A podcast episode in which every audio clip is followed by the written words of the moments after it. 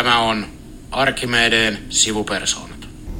Ja Arkimedeen sivupersonat uudessa nauhoituspaikassa, jossa tässä on ollut porilaista omakotitalon rappusta ja erinäisiä hotellihuoneita ja etenäkin on korona-aikana tehty, niin nyt ollaan vaikka koronasta ei ole vielä päästykään, niin jo hieman koronan jälkeisissä tunnelmissa risteilylaivalla luottamusmies risteilyllä. Paikalla normaalit sivupersonat Jari Rauhamäki. Morjensta. Ja minä eli Petteri Oksa. Ja sitten meillä on YTNn teknologiateollisuuden taustaryhmän puheenjohtaja Pekka Skytte. Tervetuloa. Terve vaan kaikille. Mikäs mies on Pekka Skytte? No mikäs tämmönen pitkän linjan luottamusmies täällä ja aktiivisesti mukana näissä hommissa, että Vaisalassa toimin luottamusmiehenä aikamoisella kokemuksella, että ehkä siinä tärkeimmät. Jonkun vuoden kerinnyt jo ole. Jonkun vuoden kerinnyt olemaan jo. Eikä Pal- nyt näistä hemmoista aina eroon pääse. Paljon sulla, luottam- paljon sulla on luottamusmiesvuosi? Oo, kymmenkunta varmaan kuitenkin. Että. Ja se, meillä on aika paljon ylempiä toimihenkilöitä, niitä tulee lisää ja lisää. Siellä on 960 tällä hetkellä. Niin on melkoinen edustettavien määrä. On, on, mutta onneksi on hyvä työnantaja, niin ei ole pahasti ongelmia. Niin, niin kyllä se niin kuin menee siitä. Mutta kyllä siinä sitten jo tulee kaiken näköiset työelämän murheet ja ristiriitatilanteet äkkiä tutukset. No kyllä joo. Miltä se nyt tuntuu olla? Tässä on, oli koronasta johtuen erinäköiset seminaarit, etenkin tällaiset laivaseminaarit jäissä. Nyt ollaan pitkästä aikaa, voi sanoa perinteisellä risteilyllä, niin miltä se on tuntunut? No melkein sanoisin, että jälleen näkemisen riemua, kun ihan pikkasen liiottelen tässä, niin on kyllä. Näkee täällä vanhoja tuttuja ja mikä on ollut hienoa, niin täällä on myös paljon uusia naamoja nyt mukana. Todella paljon. Joo, taitaa olla melkein 10, 20 prosenttiakin voi olla. Kädet eilen nousi, niin kyllä niitä jonkun verran oli. Joo, ja ohjelma on hienosti rakennettu, että vähän niin kuin tutustutaan toisiimme ja tehdään ryhmätöitä ja muita, että aika anteliasta siinä mielessä tämä homma kyllä. Joo, ja sehän on tässä taustaryhmässä niin sanotusti toimialan, sopimusalan ytimessä YTNssä taustaryhmäthän on niitä elimiä, jotka neuvottelujärjestössä käsittelee neuvottelutuloksia, asettaa tavoitteita ja on se kentän ääni asiantuntija elin, joka kertoo, että miltä ne asiat sitten näyttää. Miltäs tota, me nyt eletään tämmöistä mä to, poikkeuksellisia aikoja, että kun tuossa jos ajattelee, että viime syksynä kun neuvottelukierrokselle mentiin, niin korona vaivasi ja ajattelin, että näkymät on epävarmat ja nyt on ajatus vähän, että voi kun vaivaiskin vaan korona. Miltä se työpaikalla tai luottamustoimassa näyttää tämä maailman myllerys tällä hetkellä? No, jos ekaksi aloittaa omasta työpaikasta, niin onneksi meille ei juurikaan vaikuta, että vähän on niin kuin tuuria, mutta sitten mitä täällä kollegoiden kanssa juttelee, niin, niin joillekin se vaikuttaa aika kovastikin tietysti. Ehkä me, meidän, meidän tapauksessa ainut huoli, että meillä on siellä yhteistyökumppaneita, että miten he pärjää, mutta ei mm. onneksi sen pahemmin näytä vaikuttavan niin, meidän tapauksessa. Joo, se näyttää olevan tosiaan aika yrityskohtaista, että osalla on aika isojakin vaikutuksia voi olla ja toisilla ei sitten aika suoria vaikutuksia tuu. Että. Joo. Mutta se jää sitten nähtäväksi, mitä tulee mahdollisesti maailmantalouden kautta, että jos kysyntä ja muu muu muuttuu. Niin, sitä ei varmaan kukaan meistä rohkene kyllä ennustella oikein. Tai voi, en, voi ennustaa, mutta voi huomata olevansa väärässä. Joo, mä, mä luulen, että Pekan ennustella olisi, voisi olla se ihan oikea, oikea sana, mitä tässä voisi vois käyttää, mutta ehkä ei parane lähteä antaa siitä mitään tota, erityistä. Mutta me ollaan tässä puhuttu seminaarissa ja tietysti muutenkin taustaryhmä on keskustellut sekä menneestä kierroksesta että tulevasta, niin mitä sulla jäi itsellesi päällimmäisenä näistä menneistä sopimusratkaisuista mieleen? No olipahan vauhtia ja jänniä tilanteita ja, ja tilanteet muuttu koko ajan, mutta että koko ajan mietin, että no miten me ollaan toimittu. On jäänyt mieleen, mitä Petteri on puhunut, että siellä vastapuolella on aika semmoinen selvä, mihin ne pyrkii ja muuta. Mutta kyllä me ollaan oltu varsin ketteriä mun mielestä niin kuin reagoimaan siihen hommaan, että miten se sitten lähti menemään, mihinkin suuntaan. Välillä meillä oli vaikka kuinka monta avointa vaihtoehtoa.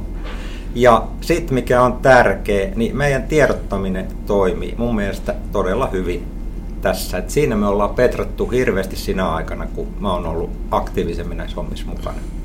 Ja sehän on tosi tärkeää, että kaikki niin kuin puhuu samalla tavalla ja menee samaan suuntaan, kun ei kaksi yhdessä haettu se, että mikä on tilanne ja mihin halutaan mennä. Joo, tämä on varmaan tämä ketteryys on kyllä hyvä havainto, että se olisi hankala kierros olisi ollut, jos olisi päätetty joku niin kuin tämän kierroksen tavoite ja pidetty siitä vaan tiukasti kiinni, kiinni eikä olisi siinä niin kuin lähetty menemään. Että kyllä se, se on kyllä ihan niin kuin selkeää ollut, että pystytään muuttumaan ja reagoimaan tilanteisiin. Päällimmäisenä jäi muistikuvana mieleen, että siellä kesämökin keittiössä joulu, joulun välisenä aikana pidettiin, pidettiin kokousta silloin, kun pidettiin taustaryhmän kokousta. Ja taas oli uusi tilanne. Joo, siinä tuli varmaan itse kullekin aika erikoisia kokouspaikkoja, kun niitä siinä tosiaan joulun, joulu ja uuden vuoden välissä tilanteet eli aika vahvasti. Joo, ja siinä kyllä tilanteet muuttui ja näytti monen näköistä. Mutta hyviä siinä kävi vai kävikö? No, niin. Tässä on kuulostellut vähän ihmisiltä, että nyt kun meilläkin on kerrottu, mikä se ratkaisu oli ja muuta, niin, niin eipä sieltä nyt on narinaakaan tullut oikeastaan, että ainakaan niin omilta edustettavilta. Että muutama positiivinen kommentti on tullut. Niin, että aika rauhallisesti sitten lopulta. Ja sitä on tuntunut porukka lopulta sitten arvostavan, että ilman työtaisteluita kuitenkin ratkaisut saatiin. Ja sitten jos miettii meidän omia paikallisia neuvotteluja, niin ikinä ei ollut näin hyvät neuvottelut. Me käytiin todella avoimesti ne neuvottelut siellä, niin kuin, että työnantaja kertoi, mihin se pyrkii ja mitä se haluaa maksimoida, ja mä kerroin, mihin mä pyrin ja mi- mitä mulla on tavoitteena ja minkä takia ja muuta. Että me käytiin todella hedelmällinen keskustelu ja sovittiin paljon tarkemmin, että miten ne palkat jaetaan, mitä ennen. Tai mm. ne palkankorotukset. Mutta teillä ilmeisesti onkin aika toimiva neuvottelu kulttuuri tai neuvottelusuhde työnantajan kanssa? Meillä on ihan hyvä kulttuuri, mutta se kehittyi taas hirmuloikan tässä. Ja kyllä siihen auttoi tämä, että siellä pyöriteltiin eri vaihtoehtoja. Että oli vähän erinäköinen myös se ratkaisu, niin mä luulen, että se auttoi siihen. Kaikki rupesi vähän miettimään, että hei, tätä pitää vähän tarkemminkin neuvotella. Mm. Teillähän taitaa, teillä on enimmäkseen ylempiä toimihenkilöitä. Kyllä joo, jos meitä on vähän yli tuhat Suomessa, niin tosiaan 960 ylempiä toimihenkilöitä. Mutta me tehdään tosi hyvää yhteistyötä muiden henkilöstöryhmien kanssa. Siellä on tuotannon työntekijöitä, semmoinen satakunta, vähän rapiat ja sitten jo jonkun verran toimihenkilöitä. Niin kyllä me puhalletaan yhteen hiileen kaikissa asioissa. Niin kuin vaikka me näin työnantajan kanssa neuvottelee ja muuta. Siitä on hyötyä. Miten teillä kävi tämän, tämän, tämän henkilöstöryhmien välillä, että haettiinko perälaudasta erilaisia korotusprosentteja? No se, sitähän se vähän oli. Me, me, me aloitettiin neuvottelut sillä, että tota, henkilöstöjohtaja kysyi multa, että, että, että miten tämä perälauta, niin hän sanoi reteesti, että perälauta on luusereita varten, eikä me nyt ruveta vaan neuvottelemaan. Mutta kyllä sitä sieltä vähän lähdettiin, sitten työnantajapuoli lähti vähän hakemaan sitä sieltä kuitenkin. Joo, tämä on kyllä mielenkiintoinen ja tämän toivoo, että tämä ei nyt jatku sellainen niin kuin A, se, että ne perälaudat ohjaisi nimenomaan sitä työnantajan muuta, että sieltä prosentti haetaan sieltä. Ja sitten tämä, että ikään kuin katsotaan asialliseksi myös siellä yritystasolla sit kohdella henkilöstöryhmiä eri tavalla sen perälaudan mukaan, koska se on mun mielestä sehän on vähän absurdi ajatus, että siellä yritys, vaikka valtakunnan pöydässä olisi tehty mitä, niin ei kai sen yrityksen palkanmaksuvara tai niin kuin tuota, tuloks, tuloks ole eri, eri henkilöstöryhmille, jos niin kuin aidosti sitä yrityskohtaista sopimista tehdään. Tämä on kyllä minusta jotenkin todella erikoinen ajatus ollut siellä yrityksissä, varsinkin missä tämä on vielä vahvemmin tullut. Kyllä. Mitäs meillä kävi tässä myöskin tuo työnantajien edustaja tässä seminaarissa puhumassa ja kuultiin, että tuota palkkaratkaisun pitäisi uudistua ja kyllä pitäisi nämä tämmöiset pahat perälaudat saada sieltä pois, kun ne ohjaa tätä sopimista, mistä mekin vähän puhuttiin, niin minkä sellaisia ajatuksia herätti eilinen puheenvuoro? No hänestä tuli siis hyvä poliitikko ainakin, kun, kun ei oikein saatu mistään kiinni. Meillä oli yleisöllä hyviä kysymyksiä, mutta hän osasi aika hienosti ne väistää kyllä, ne meidän kaikki argumentit ja kysymykset. Joo, sen huomasi kyllä. Niin meillä oli vieraana, vieraana tässä seminaarissa Anne Somer, että Joo, hyvä. Joo. Teknologiteollisuuden työnantajan toimihenkilösopimuksesta vastaava johtaja. Oikein tyylikäs ja vakuuttava esitys hänen näkökulmastaan kyllä, ei siinä mitään. Joo, jäi siinä miettimään, siellä oli se uudistuminen ja ketteryys, mistä mekin äsken puhuttiin siellä kalvoissa vahvasti mainittuna, niin se on aina tämä, että uudistuminen voi tarkoittaa niin kovin montaa eri asiaa ennen kuin sitä tarkentaa, että mistä on kysymys. Mutta jos ihan tuota, leikkii hetkeä sitten tässä voi mennä eteenpäinkin niin tuleviin ratkaisuihin, niin mitä sä luulet, että teidän työpaikalla, että jos ei olisi sitä sopimuksen perälautaa, niin mitä tapahtuisi teidän paikallisissa neuvotteluissa? sitä on vähän vaikea ennustaa, mutta kun me miettii, että kun menee luottasmiehenä neuvottelemaan, niin jotkut argumentit pitää olla. No nehän säilyy aina, että ei voi tehdä niin huonoa sopimusta, etteikö sitä voi mennä mm. porukalle perustelemaan. Sehän on aina olemassa. Ja se perälautahan on ollut yksi helppo, että emme voi ainakaan mennä sanomaan, että me mentiin perälaudan alle. Mutta enpä uskalla ennustaa, että jos ei siellä perälaudassa olisi jotain, niin kuinka paljon vaikeampaa se olisi. Joo, tämä nimenomaan oltiin sen takia esille, että tämä kyllä vähän ainakin tuosta rivien välistä luin myös tätä työnantajan viestiä, viestiä siitä, että tota, sit kyllä kovasti mielellään tällaista sitovista perälaudasta he haluaisi eroa. Mutta mun mielestä se on kyllä se, että jos sopimisella ei ole mitään, niin kun, sopiminen on aina hienoa, mutta kyllä pitäisi olla sopimuksessa, että mitä tapahtuu, jos ei sovita. Koska silloinhan se jää vähän auki mm. tai lopulta joku määrää. Ja määrääminen nyt kuitenkin on sopimuksen, sopimisen niin kuin vastakohta. Joo, se olisi aika paha juttu, jos siihen että ei sovita. Ja, ja eihän si, siinä ei ole muuta kuin olla ilkeä ja rupeaa tekemään omaa, omaa tiedotusta ja muuta, mutta eihän kukaan siihen tilanteeseen halua sitten. Mm. Ja sitten aina miettii, että työnantajalla on yksi motivaatio, että onhan se työnantajan johtajakin epäonnistunut, jos ei se pysty luottausmiehen kanssa sopimaan, mutta ei sitä tietenkään halua, että semmoiseen tilanteeseen joudutaan. Miten kuinka tärkeänä sulla tai pitää omalla työpaikalla edustettavat, että silloin se yleiskorotus että kaikki saa sitä korotuksesta jotain? Kyllä mä, mitä ihmisten kanssa keskustelee, niin ne, se on varsin tärkeä, koska ne tuppaa, ne, ne nämä meritti, niin sanotut merittikorotukset, ne tuppaan tulee niille aika samoille henkilöille kuitenkin. Niin on se aika hurjaa, jos, jos ei niin kuin saa vaikka kymmenen vuoteen palkankorotusta, niin kyllä sieltä alkaa tulla nurinaa ihan aiheesta kuitenkin. Et siinä rupeaa pitkässä juoksussa rahat loppuu. Niin, niinhän siinä käy. Eli ihmisen niin kuin ostovoima taantuu ja kyllä, kyllä se vaikuttaa niiden motivaatioon ja kyllä mm. sitten tulee keskustelemaan kun luottaismiehen kanssa, että nyt on tämmöinen tilanne, mitä voin tehdä. Joo, ja se on toki tietysti aina täytyy kannustaa myös niin kuin huolimatta siitä, että toistaiseksi on onnistuttu neuvottelemaan yleiskorotukset. Kaikkeen kannattaa sitä omaa, omasta palkasta käydä vähintään vuosittain keskustelemassa. että se ei niin kuin, vaikka se voi tuntua ja se voi vähän harmittaa sitä esihenkilöäkin, jolle menee sanomaan, että tarvitsisi saada palkkaa, mutta ei se ikinä hukkaan mene. Et koska ei siinä, siinä ei pitäisi olla mitään vikaa, että käy pyytämässä lisää palkkaa.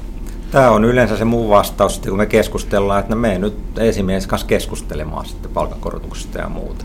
Mm. Ja onneksi meillä nyt on sovittu sitten sellainen asia esimerkiksi, että jos joku on niin kuin jäänyt vahingossa palkkakuoppa, että on unohtunut vaikka palkkaa korjata ylöspäin, kun henkilö on päässyt uralla eteenpäin, niin ne otetaan, kyllä ne hoidetaan kyllä saman tien kuntoon ja niitä ei ole sotkettu tähän, tähän yleiskorotuksiin ja tällaisiin asioihin. Että niin, että semmoinen palkkapolitiikka toimii. Tuommoinen politiikka on olemassa ja se on ihan järkevää ja reilu mun mielestä. Mutta kyllä selvästi neuvottelukierros neuvottelukierrokselta se yleiskorotuksen saaminen tuntuu olevan vaikeampaa. Siltä se näyttää ja rankasti kyllä täällähän yleisö heitti yhden idean, että pitäisikö me vaan keskittyäkin siihen yleiskorotukseen eikä suostua niistä muista korotuksista puhumaan. Tämä oli ihan mielenkiintoinen, mielenkiintoinen ajatus, että pitäisikö vain sopia siitä, siitä yhdestä erästä ja jättää sitten niin kuin muun sopimisen varaan tai työnantajalle kaikki muu. Miltä tämä tämmöinen ajattelu susta itsestäsi kuulostaa? Itse äkkikseltään tykkäisin ajatuksesta. Eihän mikään estä työnantajaa maksamasta vähän enemmänkin niille hyville ihmisille. Ja kyllähän se, senkin joku sanoi eilen ääneen tuolla hyvässä keskustelussa salissa, että siellähän tulee se raja vastaan, että työnantajan pitää jonkun verran niitä palkkoja nostaa kuitenkin, että saa ihmiset pysyä talossa ja saa houkuteltua uusia osaajia. Eli, eli kyllä siellä niin kuin tällainen markkinatasapaino tulee vastaan kuitenkin. Näin pitäisi ainakin tulla. Tämä on, tämä on, tämä on se, mä otan nyt tässä podcastissakin useamman kerran ihmetellä sitä, että Meillä kovaan ääneen puhutaan osaajapulasta ja rekrytointivaikeuksista, mutta sitten meillä ei kuitenkaan näy mitään kovin voimakasta palkkojen kasvua, minkä pitäisi, markkinamekanismihan pitäisi toimia niin, että jos jostain hyödykkeestä, vaikka parista osaajista on kova pula, niin senhän pitäisi ruveta nostamaan palkkoja, koska yritystähän kaiken järjen mukaan pitäisi ruveta palkalla houkutteleen ihmisiä töihin. Kuulostaa hyvin loogiselta itse asiassa. Niin, niin. ja sitten sit ei kuitenkaan, että onhan meillä ollut nyt ihan kohtuullisen voimakasta siis palkkojen nousua niin kuin tilastotasolla, jos tarkastellaan niin kuin, niin kuin identtisiä henkilöitä, henkilöitä ja muuta, mutta ei, ei kyllä niin kuin sellaista, se ei niin kuin suhteudu tähän osaajapula-keskusteluun. Sitten tuohon eiliseen salikeskusteluun, mulle jäi mieleen se yksi puheenvuoro, en muista kuka sen sanoi, mutta tämä kun puhutaan näistä niin palkkavääristymistä yrityksessä, niin joku sanoi, että ei ne kyllä niin kuin palkansaajistokin, että kyllähän sellaisten syntyminen jostakin muualta tulee. Musta sekin on aika, tuntuu aika jää niin kuin, että se on totta. Näinhän se varmaan on. Se oli hyvä oivallus. Vaikea kenenkään väittää, että voisi olla toisin. Joo. Mm. Kyllä. Joo, ja kyllä sekin on selväksi käynyt edelleen tässä, että ei, ei tule sellaista aikaa, että tota, niitä palkkoja olisi sitten niin kuin valtakunnallisesti varaa nostaa. Että aina, aina on jostain syystä huono aika. Niin, toi huono aika, mä jossain tarttua siihen, niin se on hauska. Sitten firmalla on mennyt jatkuvasti hyvin ja menee hyvin. Ja sitten kun me verotaan niihin lukuihin, me saadaan hienosti kaikkea tietoa, mitä me pyydetään, niin kuin Tessin mukaan pitääkin saada. Ja sitten kun me ruvetaan vetomaan niihin lukuihin, niin sitten sit, sit se on joka kerran, kun on niin epävarma, on, nyt, on niin epävarma, että miltä tämä tulevaisuus näyttää. Niin tää, tästä takaa tulla jo vitsi vähän, niin kuin, että aina, aina mennään sen taakse, kun ei enää voi muu taakse mennä.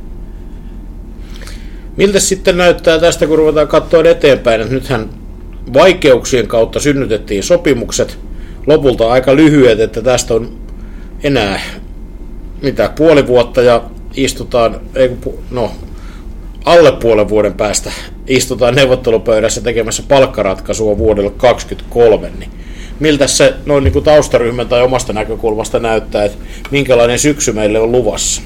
Taitaa tulla kiireinen syksy sen perusteella, mitä täällä nyt on kuullut tässä seminaarissa ja muuta. Ja, ja siellä ihan viisasti kaikki puhuu, niin alustajat kuin yleisökin, että nyt pitää niin kuin vähän sama tie alkaa niin kuin pitää huolta, että ihmiset tietää, mistä on kysymys ja myös kuulla, että mitä ihmiset haluaa. Ja meidän pitää olla kai aika selvää aika pian, että mitäs me nyt meidän kannattaa haluta, eikö mm. vaan? Se on juuri näin, että tätä tässä, että kun meidän pitää, että kun tämä sopimusrakennehan on se, että meillä on se niin sanottu optiovuosi, eli sovitaan ensi vuoden palkankorotuksista, ja jos ei sovita, niin sitten koko tessi voidaan irtisanoa. Eli kyllähän meidän pitäisi olla varautua siihen, että meillä on tavoitteet olemassa sitä koko tessin, koska sit siitä on enää niin kuin kuukausi, kun se tessi voidaan irtisanoa siihen, että se päättyy. Siinä ajassa ei kyllä enää mitään tavoitteita ja muuta sorvata. Joskin epäilen vähän, että tuskin kannattaa ensi syksy mitään kauhean uusia tavoitteita väkisin keksiä, että eiköhän voida ottaa vanhoja listoja ja miettiä, mikä siellä on niin kuin oleellista. Joo, ja varmaan kun katsoo missä maailmassa ollaan, niin varmaan aika silleen lyhy- lyhyelläkin listalla mennään varmaan, tai näin voisi ajatella, että, että ne mitä vanhoja on, niin, mm. niin, niin. Mutta onhan tämä, jos nyt sinne syksyn työmarkkinaneuvotteluihin miettii, että tähän on pirullinen tilanne, meillä on euroajan suurin inflaatio, siis vaikka inflaatio on henkilökohtainen ja riippuu mitä mm. kulutat, niin tosiasia on, että tällä hetkellä kaikkien ostovoima kyllä kärsii, koska ei sellaista on aika harvassa ihmiset, jotka ei kuluta energiaa lämmitykseen jonkun verran polttoaineita ja sitten kaikki tuppaa syömäänkin. Niin, niin tota, kyllä kaikilla tällä hetkellä niin kuin sen käteenjäävän niin kuin se reaalinen tulo näyttäisi tänä vuonna pienenevän. Ja miten sitä sitten syksyllä taklataan ja niin kuin kuultiin myös työnantajan edustajalta eilen, niin heitähän ei inflaatio varsinaisesti kiinnosta. Se oli muuten aika kovaa puhetta. Se oli kova kommentti kans mun mielestä. Joo. Mutta sehän on tavallaan heidän näkökulmasta looginen, että tota, eipä he kansantaloudesta tai palkansaajien ostovoimasta pidä, pidä huolta että muuta. Ja sitten täytyykin miettiä, että mitä sitten. Eikä eihän sekään lämmitä, tietysti eihän sellaiset palkankorotuksetkaan lämmitä, että sitten jos tehdään vaikka olisi isot, niin kuin aikanaan Suomessa on ollut se tilanne, että on tehty prosenteissa isoja korotuksia, mutta sitten inflaatio on entisestään kiihtynyt ja syönyt ne, eihän siinäkään mitään järkeä ole. Mutta on tämä odotusarvo on varmaan, kun ihmiset kattelee tiliä ja sinne jääviä euroja, niin odotusarvo saattaa syksyllä olla aika iso. Kyllä. Koska nytkin jo aika moni on puhunut. Olen saanut useamman sähköpostin, missä on sanottu, että miten te nyt sovitte tällaisia prosenttia, kun inflaatio on tätä. Et, ja se on vaikea keskustelu. Mutta itse miettinyt samaa, mikä sanoit äsken, että sehän on mahdoton yhtälö, että ne olisi niin isoja ne palkankorotusprosentit, miten hurja se inflaatio on tällä hetkellä. Niin. Sehän ruokki sitten se koko homma varmaankin, niin kuin sanoit. Niin, että jos tällä hetkellä mennään viidessä prosentissa, niin että et, et jos me laitetaan, no kuusi pitäisi sitten saada syksyllä, niin mm-hmm. no niin, reaktion, reaktion kuulee jo, kuulee että se on niin kuin, ei, se ei kuulosta realistiselta. Ja jostainhan se yritysten pitää se maksaakin. Toki se eilen nostin sitten tässä alustuksessakin esiin, meiltä puuttuu täysin se keskustelu, että mikä on oikea osuus yrityksen tuloksesta, mm. mikä pitää palkkoina yrityksen työntekijöille maksaa. Meillä on jostain tullut semmoinen, että se olisi nyt niin kuin jotenkin ideaali se taso, että sitä ei voi niin kuin pienentää sitä yrityksen tulosta ja maksaa enemmän mm. palkkoja. Tämmöistä keskustelua meillä jotenkin niin kuin ei käydä, ja mulle tulee jopa vähän sellainen tunne, että tämmöistä ei saa käydä. Ja sitten samaan aikaan mä luulen, että no, osinkoja maksetaan vissiin tänä keväänä taas ennätysmäärin, että tulosta on tehty, ainakin tähän saakka, vaikka onkin ollut koronaa ja muita ongelmia. Niin, sitten monessa yrityksessä on näitä tällaisia niin kuin tulospalkkiosysteemejä ja muuta, ja sinänsä oikein hyviä ja varmaan järkeviä perusteltavia, mutta kun niissähän meidän kannalta se ongelma, että ne on täysin yksipuolisesti tehtyjä, mm. ja niissä mm. on ihan kummallisia ehtoja joskus, että niin kuin voidaan sillä ja sillä perusteella jättää vaan maksamatta ilman sen kummempia selityksiä. Tämä onkin muuten mielenkiintoista, koska se, tämä liittyy siihen yhteen aiheeseen, mikä tähän työehtosopimustoimintaan ja neuvotteluihin kuuluu, että musta olisi täysin järkevä ajatus, että me vaikka testasolla ja muuta niin lisättäisiin luottamusmiesten vaikutusta, että niistä neuvoteltaisiin. Ei ne nyt tarvitsisi olla sitten semmoisia, että niistä olisi pakko sopia, mutta että ainakin kuultaisiin ja neuvoteltaisiin näistä tulospalkkiosopimuksista, koska siis nehän on fiksuja. Siis, et sehän on niin kuin, että silloin kun tulee tulosta, niin niistä voidaan saada isojakin. Mutta sitten kun ne on täysin tämmöisiä yksipuolisia, ja mikä vielä hassumpaa, no monessa firmassa täällä kuulee, että ei oikein näytetäkään edes niitä tarkkoja sääntöjä, miten ne toimii. Mm. Että ihmiset ei ymmärrä, mistä tuloksesta palkitaan, niin silloin sitä jää kyllä se kannustivaikutus aika pieneksi. Mutta siis olin tulossa tästä siihen, tämmöisestähän että työnantajahan ilmoittaa, että juu, ei, tällaisesta ei edes keskustella. Täl, tähän ei maksaisi mitään. Mm. Mutta tämä on niin kuin jäykistävää sääntelyä. Mun on vaikea niin kuin nähdä sitä, että lisättäisiin sitä yhteistä tekemistä. Niin kuin, että se olisi niin kuin jotenkin jäykistävää siinä mielessä. No kas, mehän eilen käytiin illalla Joukupurkan kanssa just toi keskustelu, mikä heitit ohi menne, että, että ei oikein ymmärrä, mistä se tuli se tulospalkkio, mutta sitä tuli kuitenkin. Mm.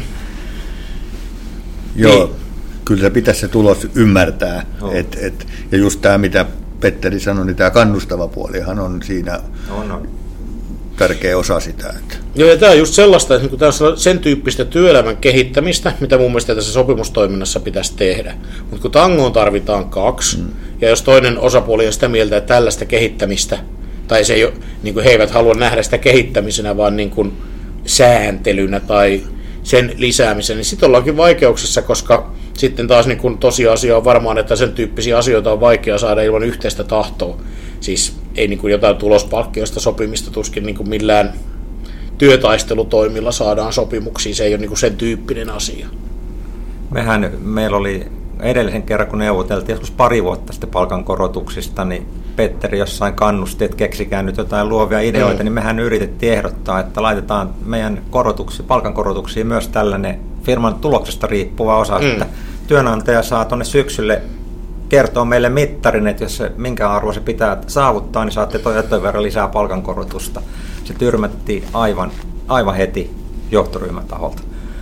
Tuliko se jotain perusteluja, että miksi se tyrmättiin? Ei. Ei. Johtoryhmä päätti.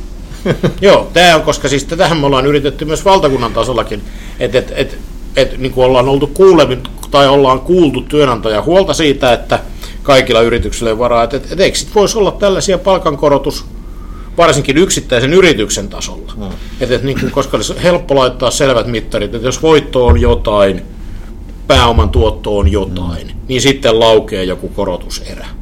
Mutta eilähän oli Somerin kalvoissa oli tämä uudistaminen, mutta tämä ilmeisesti, mitä teilläkin on, niin se ei ole sitä oikeaa uudistamista. Niin, tämä ei, ole se, tämä ei ehkä kuulu siihen kategoriaan heillä. Mutta ehkä näissä ennen pitkään vielä joskus löydetäänkin yhteinen sävel, että emme heittäisi kirvestä kaivoon näiden yrittämisissä kuitenkaan silti. Ei, ei, joo, eihän me sitä voida tehdä, koska siis niin kuin meidän lähtökohta, koko mm. neuvottelutoiminnan olemassaolon lähtökohtahan on halu kehittää ja parantaa työehtoja, ja sehän ei tarkoita pelkästään jonkun taloudellisten etujen ulosmittaamista. Että vaikka noihin palkkoihin ja niin kuin kustannusvaikutteisiin eri se keskustelu usein meneekin ja menee varmasti jatkossa. Me tätä yleiskorotuskeskustelua, että miten kaikkien palkat kehittyy, käydään, käydään jatkossa taatusti. taatusti vielä niin kuin lisää, tai siltä tämä kyllä näyttäisi. Semmoinen, tota, olet tuon taustaryhmän puheenjohtaja, niin millainen, millaista hommaa on vetää tämmöistä ison alan taustaryhmää? Todella mielenkiintoista, kun näkee monesta näkökulmasta sitä asiaa ja aika helppoahan se on, koska kyllä se, se, sekin homma on kehittynyt esimerkiksi edellisten puheenjohtajien aikana, mitä itse ollut jäsenenä, niin kyllä se on mennyt, mun mielestä ainakin itse näen, että se on mennyt silloin jo parempaa suuntaan ja tehokkaammaksi tehokkaammaksi se toiminta. Että. Ja itse yrittänyt ajatella silleen, että yrittänyt mahdollisimman hyvin tukea neuvottelijoita ja että me ollaan aika tärkeä ehkä siinä neuvottelijoiden ja kentän välissä apuna sitten kuitenkin. Ei presiis elimellinen ja tämä on nyt niin kuin nimenomaan se, mikä olisi kaikkien hyvä ymmärtää, että ei ole olemassa jotain sitä ammattiliittojen niin norsulluutornia, missä neuvottelijat niin kuin omaksi huvikseen tai jonkun järjestön kuvittelisiksi edukset, myös niin vuoropuhelu sen taustaryhmän, joka on kentän ääni. Niin kuin, että, että se edustaa aika kattavasti, mun niin kuin, ainakin on se tunne, tunne, että Teknon taustaryhmä edustaa varsin kattavasti sitä yrityskenttää, erilaisia yrityksiä. Ja sieltä tulee sitten se palaute, että mikä käy ja mikä ei käy.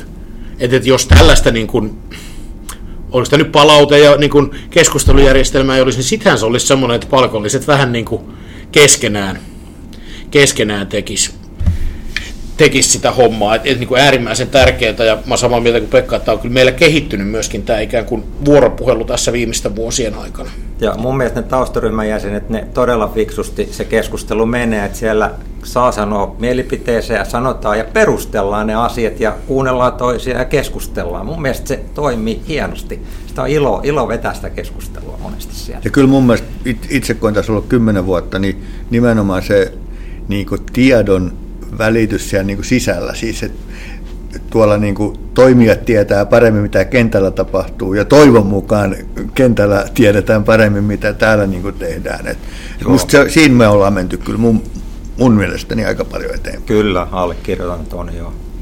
Mitäs mä testaisin, nyt ollaan puhuttu, että tämähän on tämmöinen tota välillisen tai tota edust, edustuksellisen demokratian ääni tämä taustaryhmä, mutta mitä sä Pekka olisit mieltä sellaisesta ajatuksesta, että jos meillä neuvottelutulokset laitettaisiin jäsenäänestykseen. Hmm. Tämä on nimittäin siis esimerkiksi Saksassa ja Tanskassa käytetään aika paljon. Tanskassa hmm. niin kuin teollisuudessa, niin kaikki kun tulee neuvottelutulos, niin sitä ei hyväksytä ennen kuin se on jäsenäänestyksessä hyväksytty. Mä oon tätä itse pohtinut niin kuin tämmöistä ajatusta aina välillä. No ihan ensimmäisenä tämä tuli yllättäen, mutta ensimmäinen mm. tulee mieleen, että sehän voisi olla aika voimakaskin työkalu. Mm. Siis siihen, siihen on helppo perustaa monta asiaa, että jäseniä varten tätä tehdään ja jäsenet sanoo näin. Mutta siinä on kriittistä, että ne asiat osataan sitten esittää oikein ja ne kysymykset mm. silleen, että ihmiset ymmärtää suht samalla tavalla ja mm. oikeasti ne asiat, eikö vaan? Kyllä, ja sitten sehän voisi olla niin kuin melkoinen yllätyskin, että et olet itse sitä mieltä, että tämä nyt ehdottomasti pitää hyväksyä ja sitten tulee tyrmäys. Mutta olisi siinä, niin kuin mä oon pohtinut, että se voisi olla aika vahva viesti myös tuonne työnantajan suuntaan, että että voidaan me sopia, mutta jos se ei ole semmoinen, että se tonne niin kuin laajalle porukalle maistuu. Mm. Ja ehkä se niin kuin antaisi, vähän levittäisi sitä, musta tuntuu nyt niin kuin sekä neuvottelijoiden että osin taustaryhmänkin osalta, että vähän sitten joudutaan niin kuin puolustelemaan sitä, että, niin kuin, että miksi te nyt noin päätitte, miksi te tommosen hyväksyitte. Mutta silloinhan se olisi nimenomaan sinne mennyt kaikille, että ja silloinhan kaikki tietää, siinähän pitäisi niin sanoa se vaihtoehto, että jos tämä ei käy, niin sitten todennäköisesti ratkaisu on työtaistelu. Tai että niin sitten tulee jonkinlainen konflikti. Että et käykö tämä vai niin kuin, otetaanko muita sehän myös herättelisi kenttää tosi tehokkaasti, että sitten se ihminen alkaisi oikeasti miettiä, että hei hetkinen, tällehän nämä palkat nouseekin, ei nämä tukkaa lakisääteisenä, vaan, mm. vaan mehän voidaan itse jopa näihin vaikuttaa, että toisaalta se aika hyvää tiedottamista samalla. Tämähän on semmoinen, täytyy tätä ideaa varmaan jatkokehitellä, ei se ehkä vielä syksyksi ehdi, mutta se voisi jossain kohtaa olla kyllä ihan semmoinen... Uudistus. Se voisi olla ihan, ihan paikallaan oleva uudistus. Kyllähän se jäsen, mm. se antaisi muuten nimenomaan sille jäsenyydelle mm. lisäarvoa siis Kyllä. versus niihin, jotka ei ole jäseniä, että ne pääsisi sitten niin kuin omalla äänellään vaikuttamaan siihen neuvottelutulokseen. Mitäs, onko jotain muita ajatuksia vielä tähän neuvottelukierrokseen menneeseen tai tulevaan, mikä haluaisi niin kuolemattomat sanat tähän loppupuolelle laittaa pakettiin? Jaa, ei nyt oikein tuu semmoista oikein kuolematonta mieleen. Niin paljon eilen jo puhuttiin ja kaikki sanottiin. Kyllä. Kiitoksia mut, Pekka, kun joo. tulit tänne. Tähän oli mielenkiintoista ja päästiin testaamaan uusia ideoita, pariakin tossa, että keskustelu jatkuu varmaan sekä näissä tallenteissa että sitten taustaryhmän kokouksissa. Kyllä. Kiitos ja hyvää kevään jatkoa. Kiitoksia. Moi moi. Moro. moi, moi.